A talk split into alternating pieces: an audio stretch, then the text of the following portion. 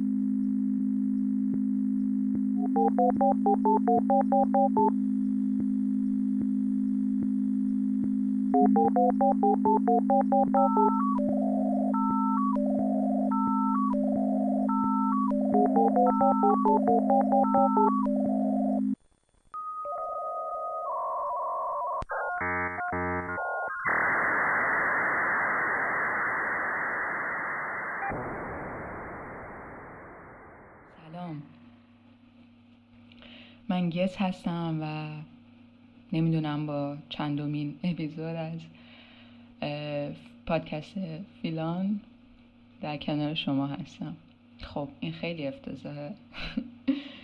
من تقریبا این چند وقت گذشته پیدام نبوده هیچ خبری ازم نبوده هیچی ضبط نکردم هیچی آپلود نکردم. چرا یه چیزایی ضبط کردم آپلود نکردم. خب خیلی برای پادکستی که تازه شروع شده اتفاق خوبی نیست ولی بیای که چند تا قانون پیدا کنیم بشکونیمشون. خب من چند وقت مشغول جمع کردن یه پروژه قدیمی بودم که خیلی بی رفت این کاری که اینجا دارم می‌کنم نیست ولی یه ذره جداتر و اختصاصی تره تا نسبت به اتفاقی که صرفا اینجا داره میفته ولی بذارید الان اونو نگم اصلا نمی‌دونم چرا گفتم. اونو بعدا براتون یه دیگه پرزنت می‌کنم چون یه پروژه وب بیس مشارکتیه. پس بذارید یه وقت خوبی براش پیدا کنم و ارائهش بدم براتون ببینم کسی از اینجا با من همراه میشه یا نه.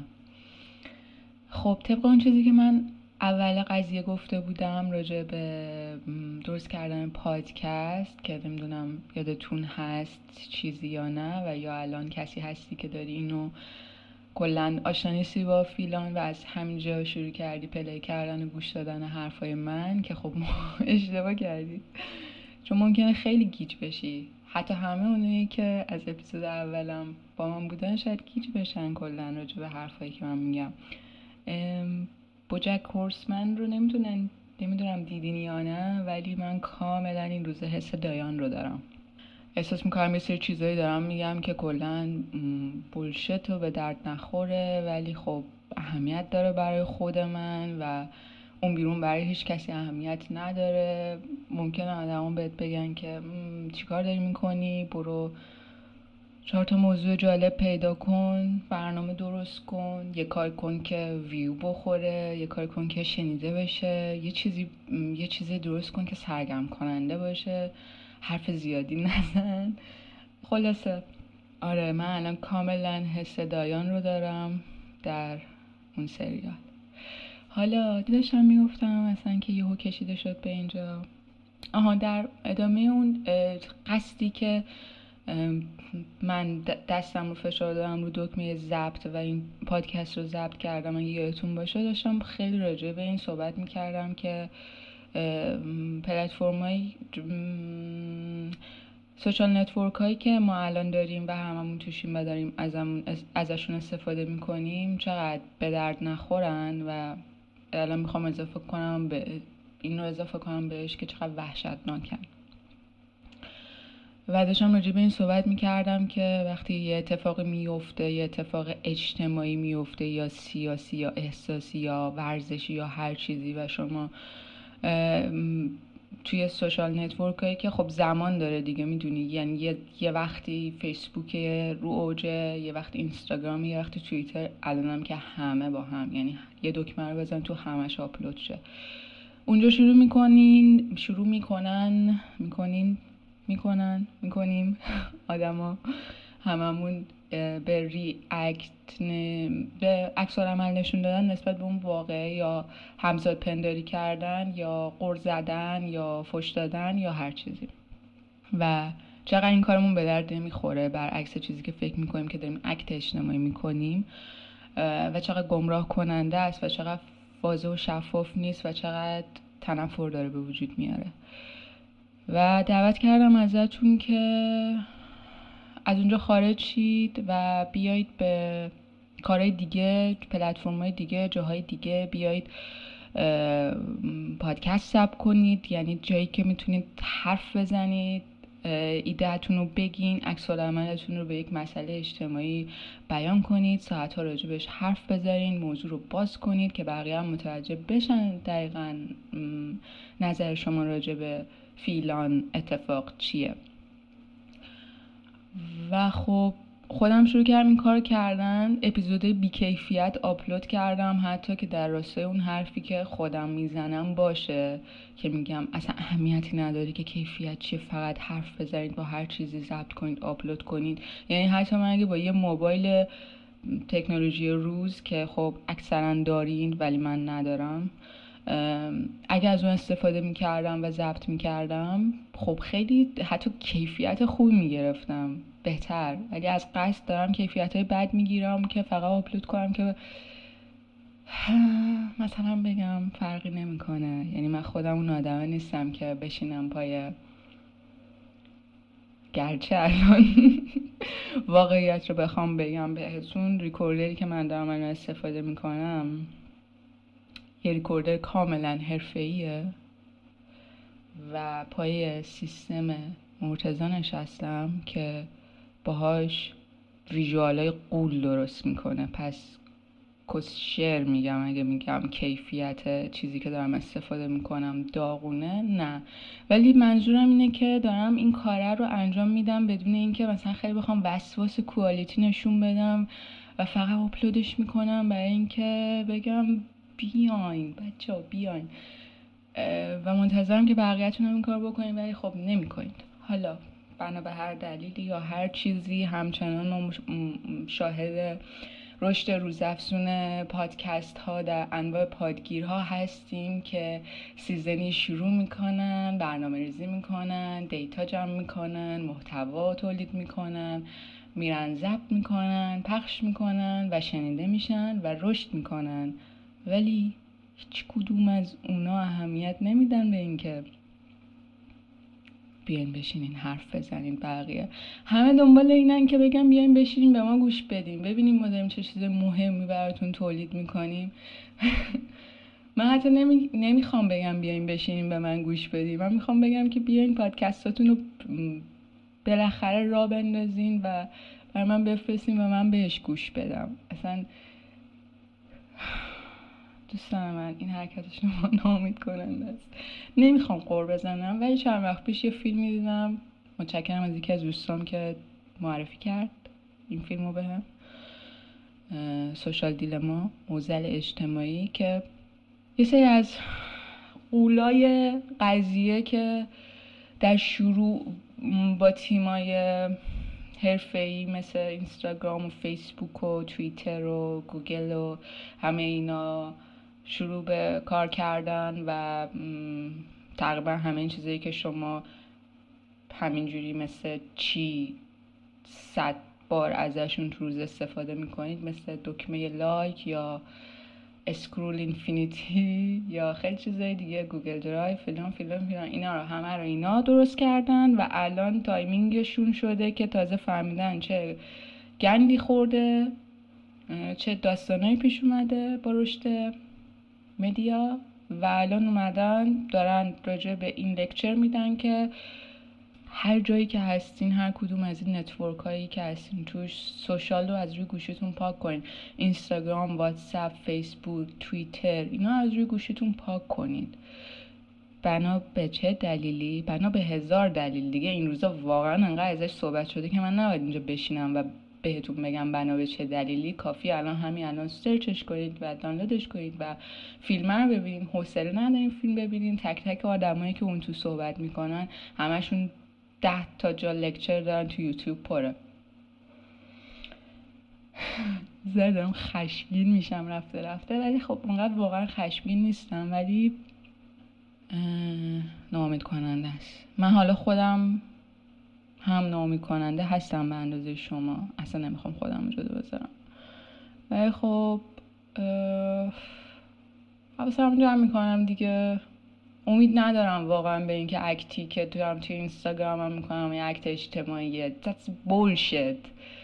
صد درصد بولشت یعنی واقعا مطمئن باشید که یعنی قبلا اولی که شروع کرده بودم به پادکست حتی شک داشتم بهتون بگم که اگه از هشتگی استفاده می‌کنیم اگه مثلا همه مثلا الان می‌زنیم اعدام نکنید اگه الان هم می‌زنیم میتو یا الان واقعا داریم رفتار رفتارمون تاثیر نداره. قبل من شک داشتم اینو بگم و همش اینجوری بودم که به هر حال اونم یک نوعی از اکته یک نوعی از رفتار یک عمله یک کاری که ما داریم می‌کنیم. پیامی به هر حال داره با خودش جابجا می‌کنه. بله.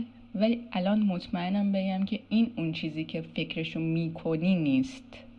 ادام نکنید هشتگ نیست. ادام نکنید یه چیزیه که کم کم کمترین حالت ممکن ده سال بعد به عنوان یک شهروند برش فعالیت کنی. دست کم بعد توی هر جمعی که میشینی توی توی نه جمعای خودتون توی آدم های سن و سال دار دارتر اینور اونور. اصلا چند نفرتون با شهرهای کوچیک رابطه دارید؟ چند نفرتون به روستاها سر زدین؟ چند, نفر، چند نفرتون خبر دارید که توی یه شهری که کیلومترها از مرکز دور مردم راجع به چه چیزهایی دارن صحبت می‌کنن؟ می‌فهمید چی دارم میگم؟ بذارید حالا که پس دارم کاملا به میزانی از خشونت نه ولی به میزانی از جسارت رسیدم که دارم یه سری چیزا رو همینجوری تون تون پشتم میگم بدون اینکه واقعا قبلش بخوام تصمیم گرفته باشم راجبش باتون حرف بزنم. می‌خواستم میام فصل سوم اسماعیل رو بخونم. ولی خب دارم یه چیزایی میگم و بعد میرم سراغش. یه یه یه قضیه چند وقت پیش یه داستانی چند وقت پیش توی همین repost شدن یک data ی مزخرف به نخور. که توسط خیلی ها داشت توی استوری پست می‌شد. نمی‌تونم الان راجع به اون هیچی نگم. چون خیلی دست روی نقطه مهمی از وضعیت اجتماعی و سیاسی ما توی این جغرافیا داره داشت میذاشت داره می‌ذاره. یعنی منو یاد یه چیز منو به یک تفکری واداشت که می‌خوام در واقع نتیجه اون رو بهتون بگم. یه ویدئویی چند وقت پیش دو هفته پیش شاید نمی‌دونم حالا هرچی شیر شد از گل فراهانی بازیگر ایرانی مقیم که توسط دیور تولید شده بود.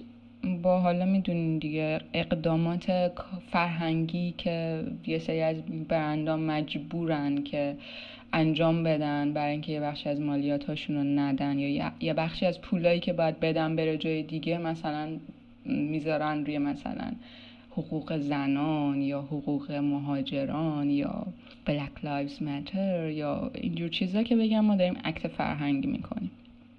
دیور توی یکی از این برنامه هاش گل فرهانی رو دعوت می‌کنه مشکل ها میشینه اون قیافه های معروفش رو می‌گیره و مثل همیشه با چو با چی میگن؟ با اعتماد به نفس صد درصد راجع به ایران صحبت می‌کنه.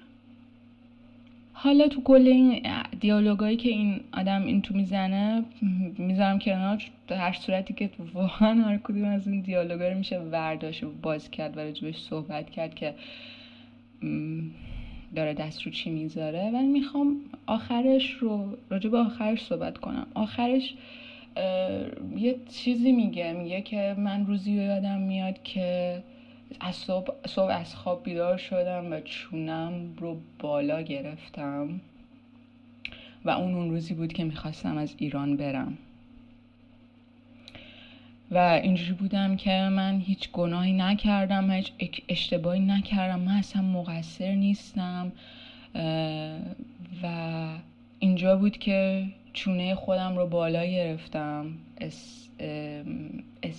استعاره از اینکه سرم بالا بوده یا چی کاری نکردم که سرفکندگیش مال من باشه. و این این ربط این تقصیر ما نیست تقصیر اوناست. این ربطی به ما نداره تقصیر اوناست. خب خیلیاتون با این همزاد پندری کردین چون سالهاست ما اونا وجود داره. ولی لطفا چونتون رو بندازین پایین و سرفکنده باشین چون این تقصیر شماست.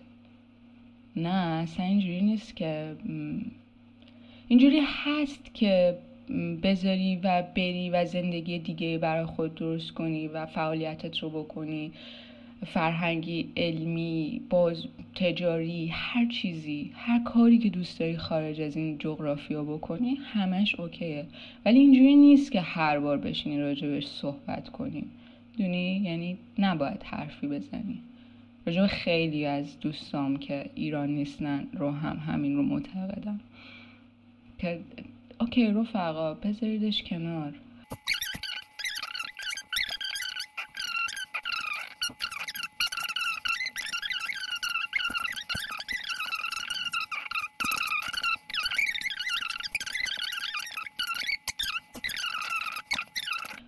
حالا باز خوردم به یه بیراهی که اصلا پرت شدم از حرفی که داشتم می‌زدم. آها داشتم می‌گفتم که خب کاملا صد درصد آزاد هستید که هر کاری که دوست دارید رو انجام بدید. خب ولی لطفا اگر از ایران مهاجرت می‌کنید اینقدر دیگه انشو در نیارین دیگه رفقا. یعنی یه سریاتون واقعا دارین یه رفتار می‌کنین که من می‌خوام به تک تکتون بگم دود می‌خوای بیای جامونو عوض کنی؟ من برم جای تو تو بیای جای من. چون تو خیلی مسک دغدغه اینجا رو داری یا. حالا این بحث خیلی بحث تعصبیه. اصلا نمی‌خوام بهش بپردازم. اصلا نمی‌خوام واردش بشم. می‌خواستم اصلا راجع به یک مسئله دیگه صحبت کنم. راجع به این که چون سرت رو بالا بگیری و بگی این تقصیر من نیست. و این تقصیر اوناست و ما وجود داریم و اینا وجود دارن اینا باید برن. چون بدن و ما خب خیلی خوب و بیگناه و بیچاره ایم ما گیر اینا افتادیم. چه چه اتفاق برای دموکراسی میفته چه اتفاق برای شهروند میفته می‌دونی اینا رو من نمی‌فهمم. یعنی من من که همه الان اینجا نشستم اصلا خیلی بدم میاد از این وضعیت. خودم که بگم در راستای یک دانایی که بگم شما مردم احمق دارین به این چیزا فکر می‌کنین من می‌دونم و اینا. من بدم میاد از این وضعیت اوکی؟ ولی دارم فکر می‌کنم اینا رو باید بگم. چون خودم هم همزمان دارم بهشون فکر می‌کنم و چون خودم هم جلوتر نیستم و عقبتر نیستم و هیچ جایی نیستم و در کنار شما هستم و در تعامل ارتباط با همین آدم ها هستم ما اونا رو می‌خوام بذارم واقعا کنار و چون خودم اکت این شکلی نمی کنم و یا توقع این شکلی ندارم میگم شما. آره منم اون شبی که شجریان خبر فوتش پخش شد یه لحظه از ذهنم گذشت که اوه ایران قیامت میشه. و خب این هم یه تفکر تو من به وجود آورد.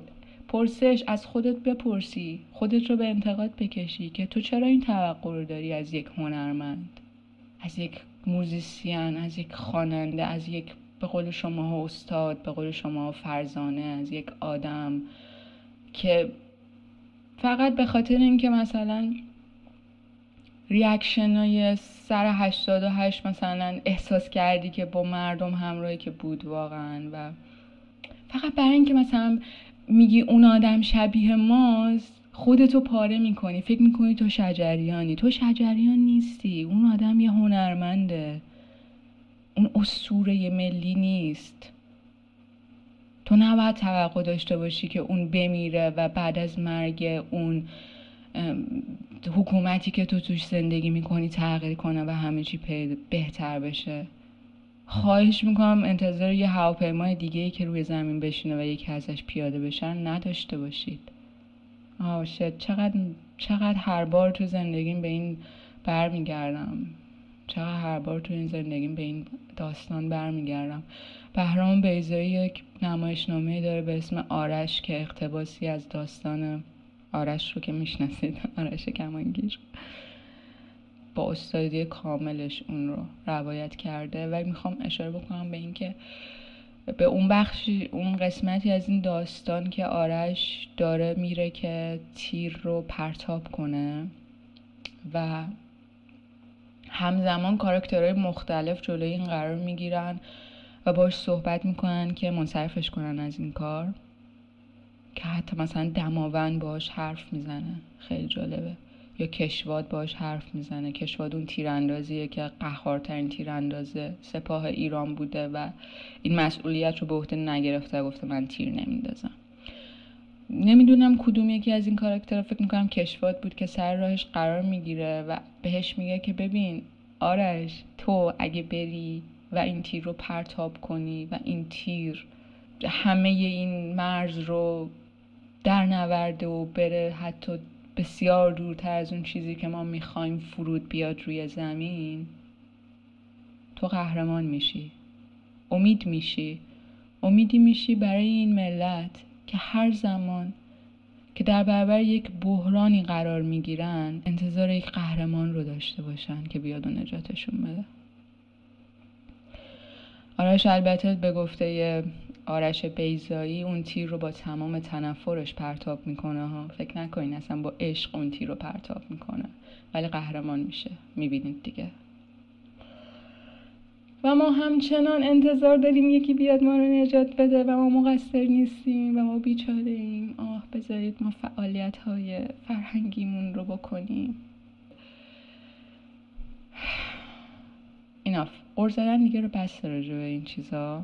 فقط می‌خواستم همینو بگم که این راه درستی نیست که ما بگیم که ما مقصر نیستیم و بقیه مقصرن و یکی باید بیاد ما رو نجات بده. این, این دموکراسی نیست این رفتار دموکرات نیست. این تمرین جمعی برای پیشبرد بهتر کردن اوضاع و شرایط نیست. این راهکار نیست. شاید کوتاه مدت جواب بده. ولی چهل سال دیگه دوباره یه نسل دیگه ای رو خواهد گایید. مثل همین الانی که ما هستیم. بیایید بیایید تمرین بیایید تصمیمای اشتباه بگیریم لطفا. بیایید بیشتر و بیشتر تصمیمای اشتباه بگیریم چون هر بار اصلاحش می‌کنیم. سوشال مدیاتون رو پاک کنید. پاک نکنید چون من پاک نکردم. عادات های رفتاریتون رو بردارید از روش. صبح باش بیدار نشید شب باش نخوابید. ساجستایی که بهتون میدر نگاه نکنید. خودتون انتخاب کنید. نظرتون براتون تصمیم بگیره. و اینکه فاکت سیستم واقعا. بجنبید. همین دیگه. بریم سراغ اسماعیل. بریم. بریم سراغ فصل سوم اسماعیل. من اون موقعی که داشتم بهتون گفت نمی‌دونم اینو گفته بودم یا نه راجع به این کتاب. من خیلی اون موقع که خب خوندمش و باش مواجه شدم خیلی تحت تاثیر قرار گرفتم و همش اینجوری بودم که باید هی راجبش با بقیه حرف بزنم معرفیش کنم. بهتره که برم یه تعداد زیادی ازش بخرم بین آدم پخش کنم. نه بهتره که کتاب صوتیش کنم. نه نه بذار پادکستش کنم و همه این حرفا تا اینکه اونو کاملا خوابید و من کاملا بیخیالش شدم و به یه فاز جدیدی توی مسیر خودم وارد شده بودم که اون فاز این بود که همین الان بسیار بسیار بسیار اطلاعات و مطلب هست راجع به وضعیت اقلیمیمون راجع به مبحث انسان شناسی یا راجع به تاریخ و ادیان و داستانهای اسطوره‌ای و چی شد که به اینجا رسیدیم و نخستی ها و قضیه رفتاری که با حیوانا داریم و رفتاری که با طبیعت داریم و داریم از بین میریم و نجنبیم از بین رفتیم و اینا. راجع به اینا خب الان دیگه گلشه دیگه و همه جا داره راجعش صحبت میشه.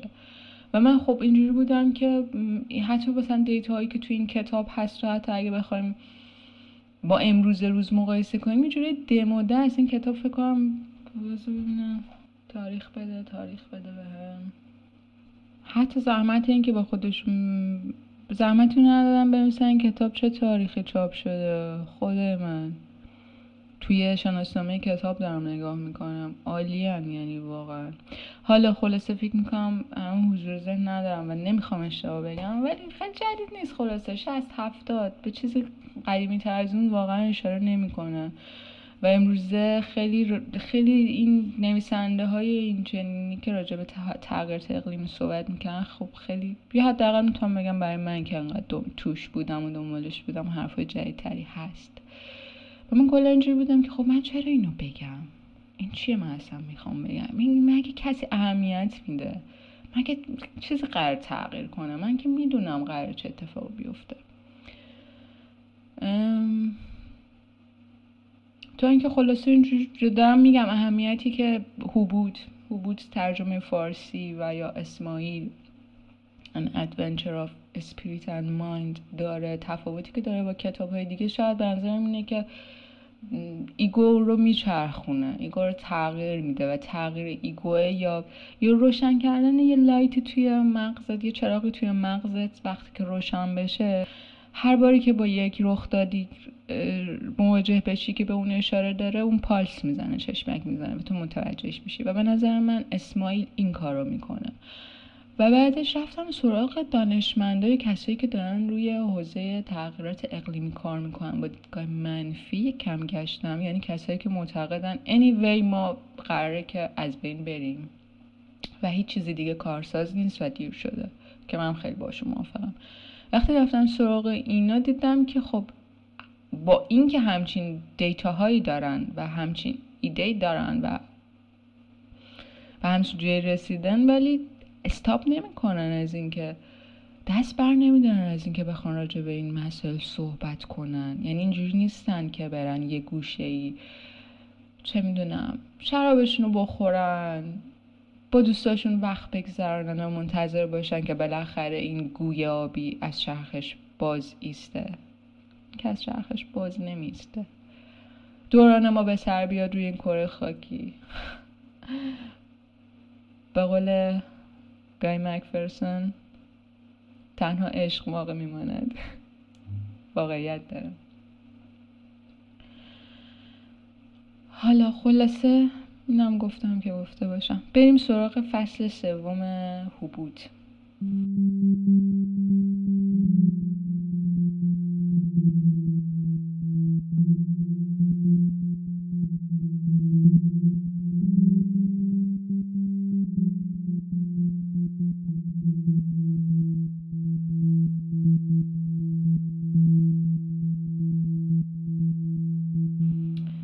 تا اینجایی گفته بودیم که توی فصل قبلی راجع به این صحبت می‌کردیم که اسماعیل از نویسنده خواست که بره و داستان اسطوره‌ای که میگه کار به اینجا برسید رو بیاره. اسطوره یعنی اسطوره ما فرهنگ ما.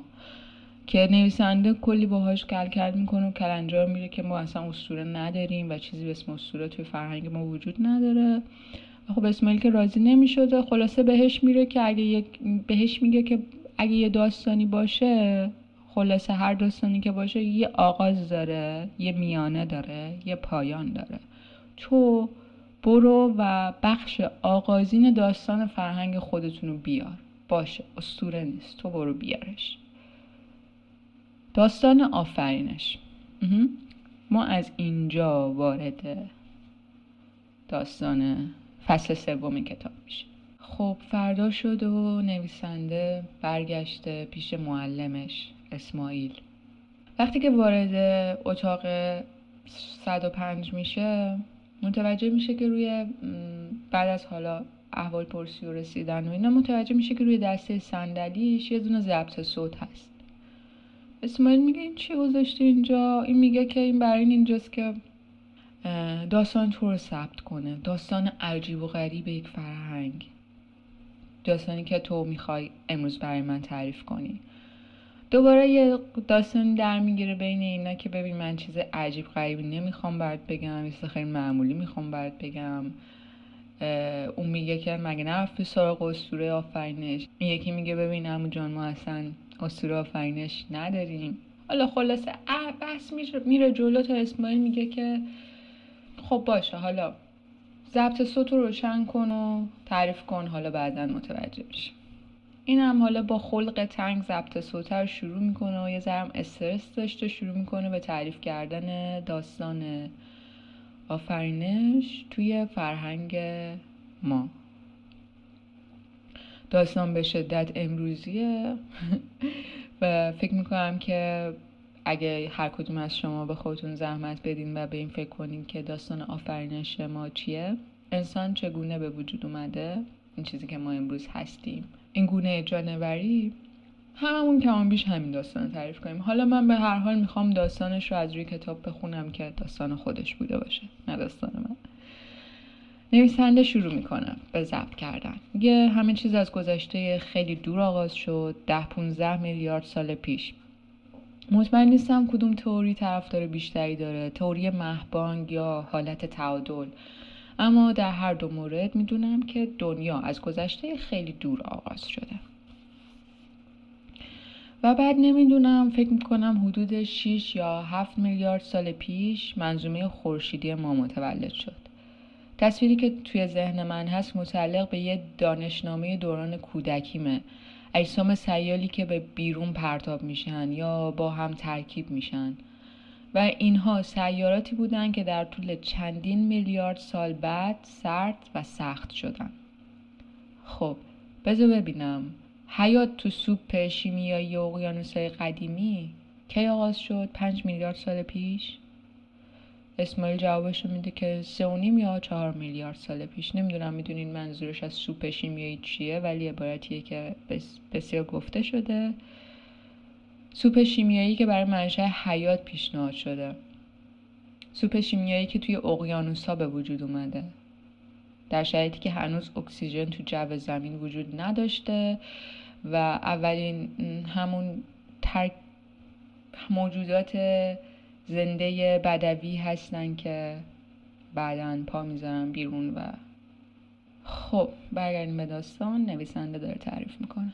خب باکتریا میکروارگانیزما به شکل اشکال پیشرفته تر و پیچیده تری تکامل پیدا کردن که اونا هم بازم به اشکال پیچیده تری تکامل پیدا کردن. تا به تدریج حیات به خشکی رسید. نمی‌دونم. کپک های لعابی سواحل اقیانوس ها بعد دوزیستان. بعد یه سری از این دوزیستا به خشکی اومدن و به خزنده ها تکامل پیدا کردن. بعد این خزنده ها به پستانداران تکامل پیدا کردن. و اینا که اتفاق افتاد میلیاردها سال پیش در حدود ربع میلیارد سال پیش. حالا به هر حال. پستانداران. می‌رسیم به پستانداران. جانورایی توی کنام های کوچیک زیر درخچه ها توی درختها.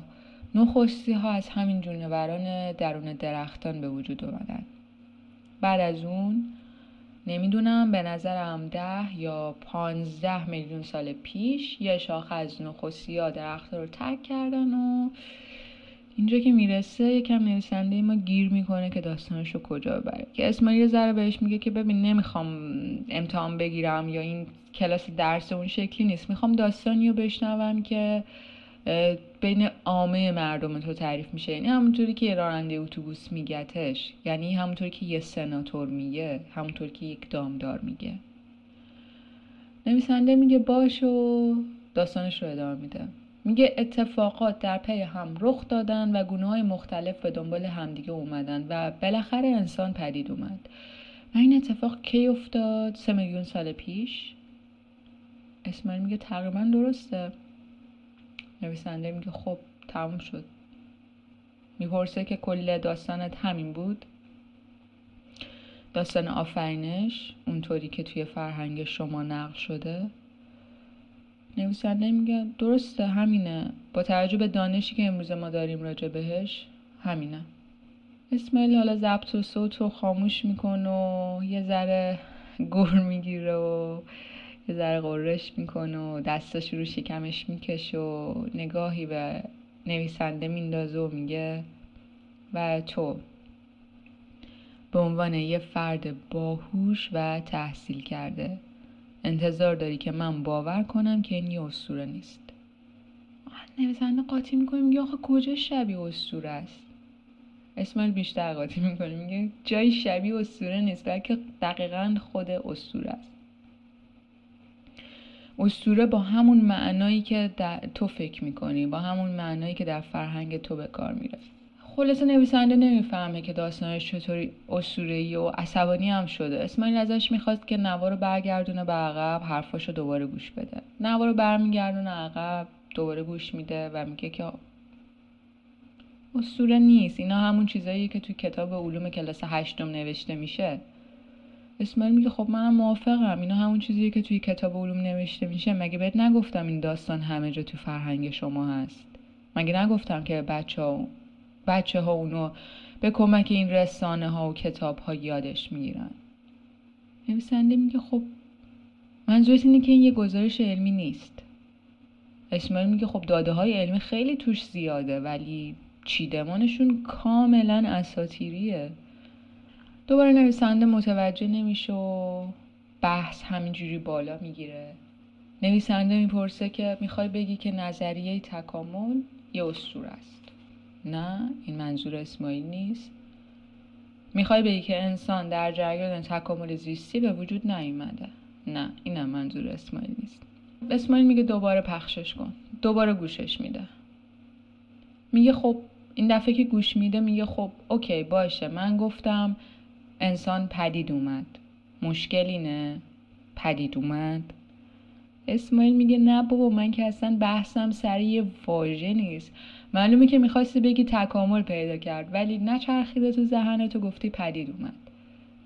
نویسنده قاطی می‌کنه میگه پس بابا چه گفتیه که داری به من میگی.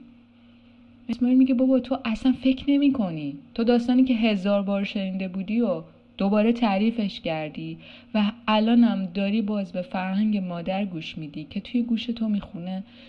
چیزی نیست فرزندم. لازم نیست به چیزی فکر کنی. هیچ دلیلی برای نگرانی وجود نداره. مسترب نشو. به این حیوان کرکسیف توجه نکن. استوره در کار نیست. هیچ کدوم از حرفایی که به تو میگم استوره نیست.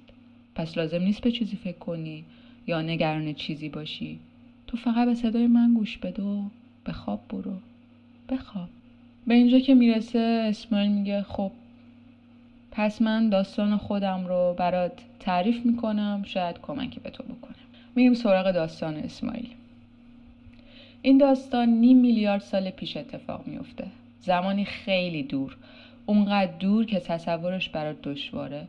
توی خشکی جنب و جوشی نبود مگه گرد و غبار. نه سبزه‌ای توی باد میرقصید نه جیرجیرکی جیرجیر می‌کرد نه پرنده‌ای توی آسمون بال می‌زد. همه اینها دهها میلیون سال بعد اتفاق میافتاد.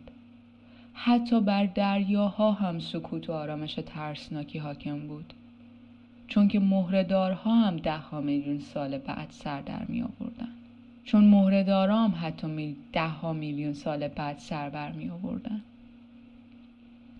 با این وجود واضحه که یه انسانشناس دم دست بود. جهان که بدون انسانشناس فایده ای نداره. اگرچه که اون یه انسانشناس خیلی افسرده و سرخورده بود چرا که توی تمام کره زمین به دنبال کسی گشته بود که بتونه باهاش مصاحبه کنه اما همه نوارای توی کولش خالی مونده بود. تا اینکه یه روز وقتی که داشت قصه خوران در کنار اقیانوس قدم می‌زد تو نزدیکی های ساحل چیزی دید که به نظرش اومد یه موجود زنده باشه. چیز خاصی نبود. یه چیزی بود شبیه یه موجود دایره شکل نرم. ولی تنها نقطه امید اون در تمام سفرش بود. پس مسیر بالا پایین پریدن اون رو توی امواج دنبال کرد تا بهش رسید. انسانشناس با احترام به این موجود خوش آمد گفت و پاسخ مهربانانه ای هم گرفت و خیلی زود تبدیل به دوست شدن. انسانشناس به بهترین شکلی که می‌تونست توضیح داد که در مورد روش های مختلف زندگی و آین ها و رسم ها تحقیق می‌کنه. بعد از دوست جدیدش خواهش کرد که اطلاعاتی توی این زمینه بهش بده. یعنی بهش گفت که از تو می‌خوام که به زبان خودت بعضی از داستانایی رو که بین خودتون میگین تعریف کنین تا من روی نوار ضبط کنم. اون موجود پرسید داستان ها جوابشو داد که آره دیگه داستانایی مثل اسطوره آفرینشتون. اگه همچین داستانی دارین. موجود گفت اسطوره آفرینش دیگه چیه؟ انسانشناس جواب داد که همون داستان تخیلی که در مورد خواستگاه جهان برای بچه هاتون تعریف می‌کنین. اینجا بود که اون موجود در حالی که بهش برخورده بود صاف ایستاد. صاف در اون حدی که از یه موجود دایره شکل نرم برمیاد و بهش پاسخ داد که ما چنین داستانهای عجیب و غریبی نداریم. پس شما هیچ نسخه از داستان آفرینش ندارید. اون موجود به انسانشناس پرخاش کرد که البته که ما هم داستان آفرینش داریم اما خب مسلما استوره نیست. انسانشناس که دوره آموزشی خودش رو به یاد می آورد گفت که خب البته که اسطوره نیست ممنون میشم اگه اونو برام تعریف کنید اون موجود گفت بسیار خوب اما دلم می‌خواد بدونی که ما هم مثل شما موجودات کاملا اقلانی هستیم یعنی هیچ چیزی رو که بر اساس مشاهده منطق و روش های علمی نباشه نمیپذیریم. انسان شناس گفت البته البته. شروع کرد به تعریف داستانش. اون گفت که جهان هستی توی گذشته خیلی خیلی دور متولد شد. شاید ده یا پانزده میلیارد سال پیش. به نظر می‌رسه که منظومه خورشیدی ما این ستاره این سیاره و همه چیزهای دیگه هم حدود دو یا سه میلیارد سال پیش پدید اومده. برای مدت طولانی هیچ چیزی توی این جهان زندگی نمی‌کرد. اما بعد از میلیاردها سال حیات پدیدار شد. انسان شناس میگه بهش که ببخشید شما گفتین که حیات پدیدار شد. این اتفاق بر اساس اسطوره شما یعنی منظورم اینه که بر اساس گزارش علمی شما کجا افتاد؟ موجود که یه ذره این پرسش گیجش کرده بود و یه رنگ و نفش بیحالی به خودش گرفته بود با استرس گفت که منظورت اینه که دقیقا توی چه نقطه ای اتفاق افتاد؟ میگه نه نه منظورم اینه که این اتفاق توی دریا بود یا خشکی؟ او موجود می‌پرسه خشکی؟ خشکی چیه؟ انسانشناس در حالی که به ساحل اشاره می‌کنه میگه ببین اون بخشای خاکی و صخره هایی که از اونجا شروع میشن اون موجودم در حالی که بنفش در شده میگه نمی‌تونم بفهمم در مورد چی حرف می‌زنی. خاک و سنگی که اونجا اشاره می‌کنی بهشون اونا لبای ظرف بزرگیه که دریا رو نگه داشته. انسانشناس گفت او بله متوجه منظورت شدم. کاملا. ادامه بده. بسیار خوب. میلیون ها قرن بود که دنیا تنها از جانداران ریزی تشکیل شده بود که به شکلی رقتبار در یک سوپ شیمیایی شناور بودند. اما کم کم ساختارهای پیچیده تری هم پدیدار شدن موجودات تکسلولی، کرما، جلبک ها، مرجان های آبی و به همین شکل. اینجا بود که اون موجود که انگار به نقطه اوج داستانش رسیده بود در حالی که از شدت غرور به رنگ صورتی در اومده بود گفت اما بالاخره ستاره دریایی پدید اومد. برای یکی دو دقیقه سکوت میشه و هیچ حرفی زده نمیشه. نویسنده ما حسابی عصبانی یا خشمگین شده و فکر می‌کنه که این اصلا عادلانه نیست. چون با داستانی مواجه شده که حتی نمی‌دونه چی می‌خواد به چه نتیجه ای برسه. نمی‌دونه می‌خواد به چه نتیجه ای برسه. اسماعیل می‌پرسه منظور ستاره دریایی چیه وقتی که میگه بالاخره ستاره دریایی پدید اومد؟ نویسنده با عصبانیت میگه منظورش اینه که این همون هدف نهایی بود که همه چیز برای رسیدن به اون ساخته شده بود. این همین همون چیزی بود که کل این ده 15 میلیارد سال تکامل برای دستیابی به اون طی شده بود ستاره دریایی. اسماعیل میگه خب موافقم. چرا روایت شما از داستان با ظهور ستاره دریایی به پایان نمی‌رسه؟ نویسنده پوزخندی می‌زنه و میگه خب چون برای ظهور ستاره دریایی خبرهای دیگه هم بود. درسته؟ آفرینش با ظهور ستاره دریایی تمام نشد. مهرهدارا دوزیستا خزنه ها پستانداران و البته در نهایت انسان ها به وجود اومدن. اسماعیل به نویسنده میگه پس داستان خلقت شما اینجوری تموم میشه و بالاخره انسان پدید اومد. این چه معنایی داره؟ نویسنده با گندگی میگه که پس از اون خبری نیست. آفرینش به پایان رسیده بود. اسماعیل می‌پرسه این همون چیزی بود که همه چیز به سمتش حرکت می‌کرد؟ آره. تو فرهنگ شما همه اینو می‌دونن. با ظهور انسان قله رو فتح کردیم. انسان نقطه اوج درام آفرینش بود. وقتی که سرانجام انسان به وجود اومد آفرینش به انتها رسید. چون به هدف اصلیش دست پیدا کرده بود. چه دیگه چیزی برای آفریدن نمونده بود؟ نویسنده میگه که آره به نظرم این همون فرض ناگفته است. داره اشاره می‌کنه به اینکه اول اوایل که اسماعیل اصرار داشت بهش که بره و داستان رو پیدا کنه. یعنی میگفتش که یه داستان خاصی هست و نویسنده مقاومت می‌کرد که نه اون هیچ داستان خاصی نیست. داره به اون اشاره می‌کنه که بله به نظرم میاد که اون همون فرض ناگفته است. اسماعیل میگه همچین هم ناگفته نبوده. مذاهب فرهنگ شما کم سخن نگفتن توی این حوزه که انسان محصول نهایی آفرینشه. انسان موجودیه که همه چیزای دیگه به خاطر اون ساخته شدن. این جهان این منظومه این کهکشان حتی خود عالم وجود. همه توی فرهنگ شما می‌دونن که جهان برای ستاره دریایی یا ماهی یا سوسمار درختی یا گوریل ساخته نشده برای انسان ساخته شده. اسماعیل با یه نگاه کنایه آمیزی به نویسنده میگه که خب حالا این یه اسطوره نیست. نویسنده میگه خب داده ها همون داده هان قطعا داده ها همون داده هان حتی وقتی در قالب اسطوره بیان میشن. اما بقیه ماجرا چی؟ آیا تمام روند آفرینش هستی سه میلیون سال پیش روی همین سیاره کوچیک و با سر برآوردن انسان تموم شد؟ نه. آیا حتی روند آفرینش سیاره ها سه میلیون سال پیش با پیدایش انسان به پایان رسید؟ آیا تکامل به یک بار ترمز گرفت؟ اونم تنها به دلیل اومدن انسان؟ البته که نه. پس چرا داستان رو اینطوری روایت می‌کنی؟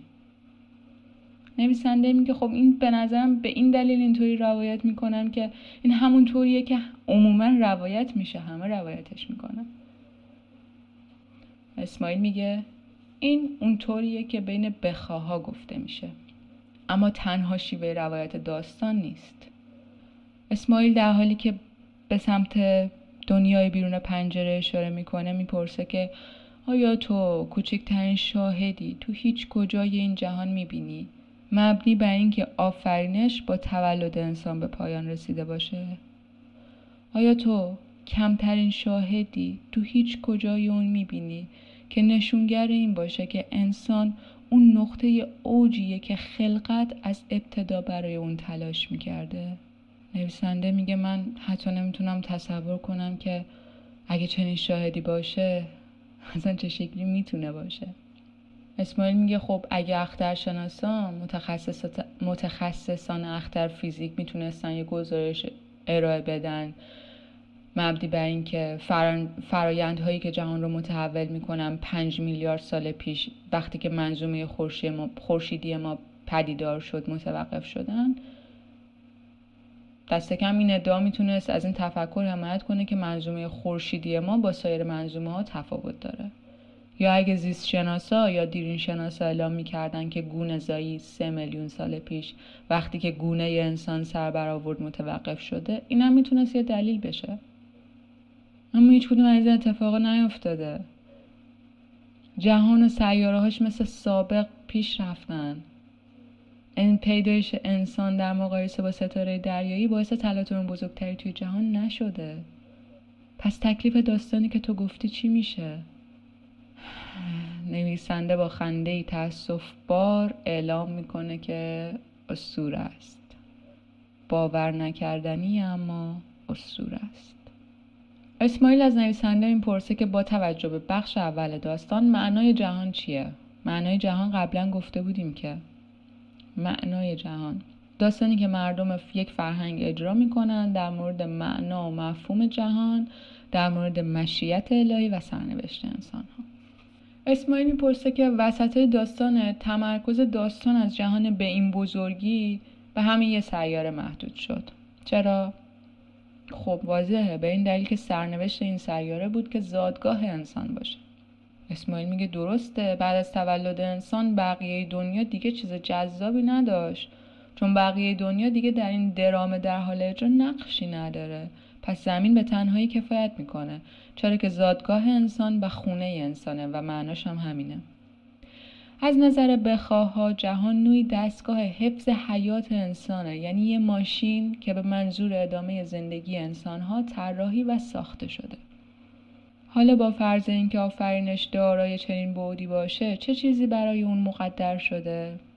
خب هدف آفرینش از ابتدا انسان بوده.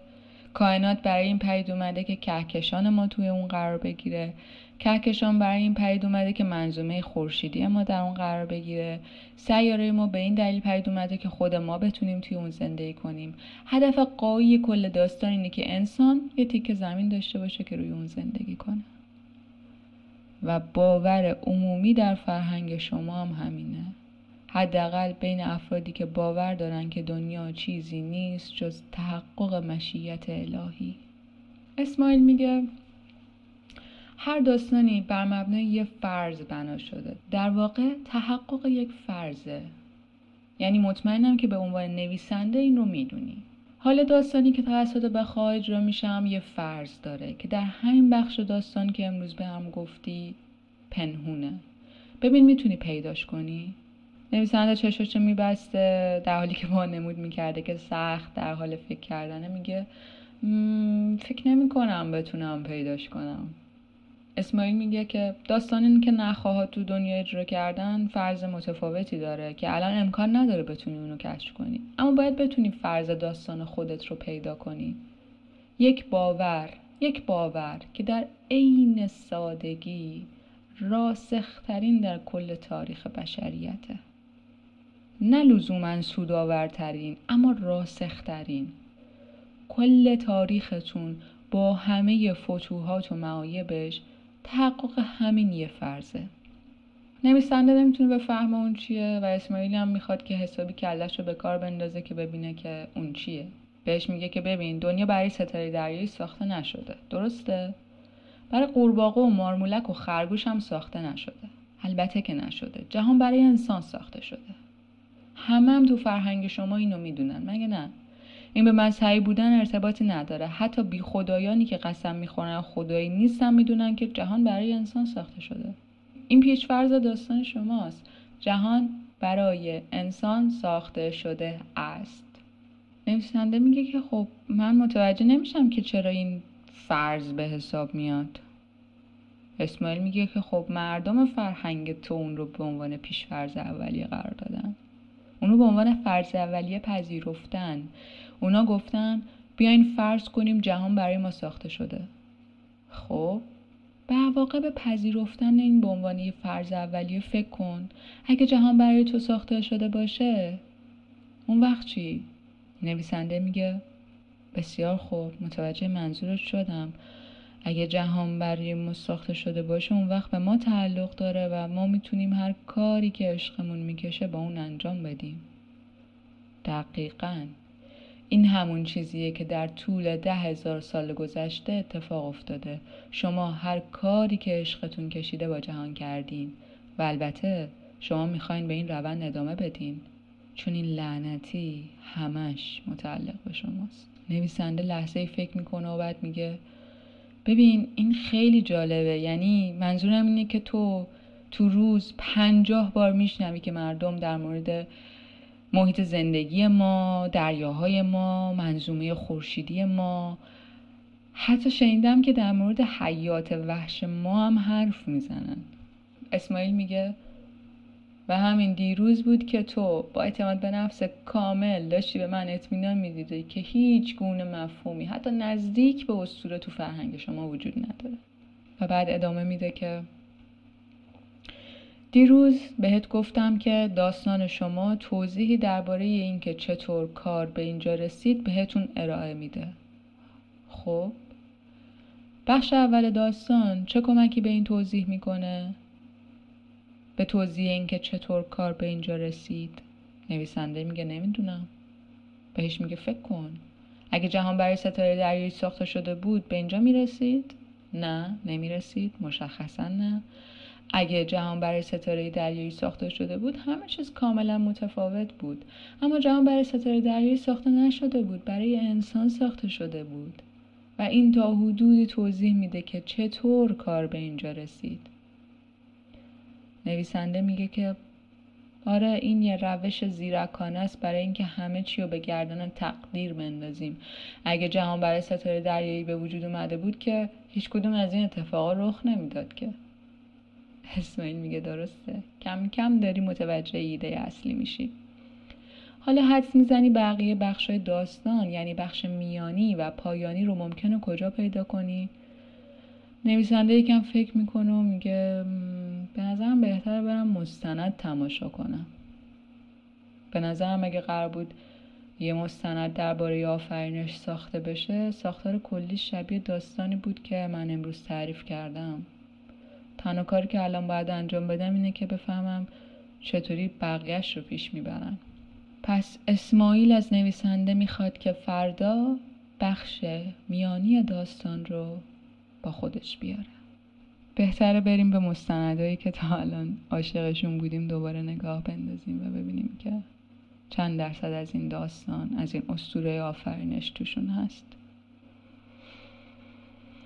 دمتون گرم. شبتون بخیر.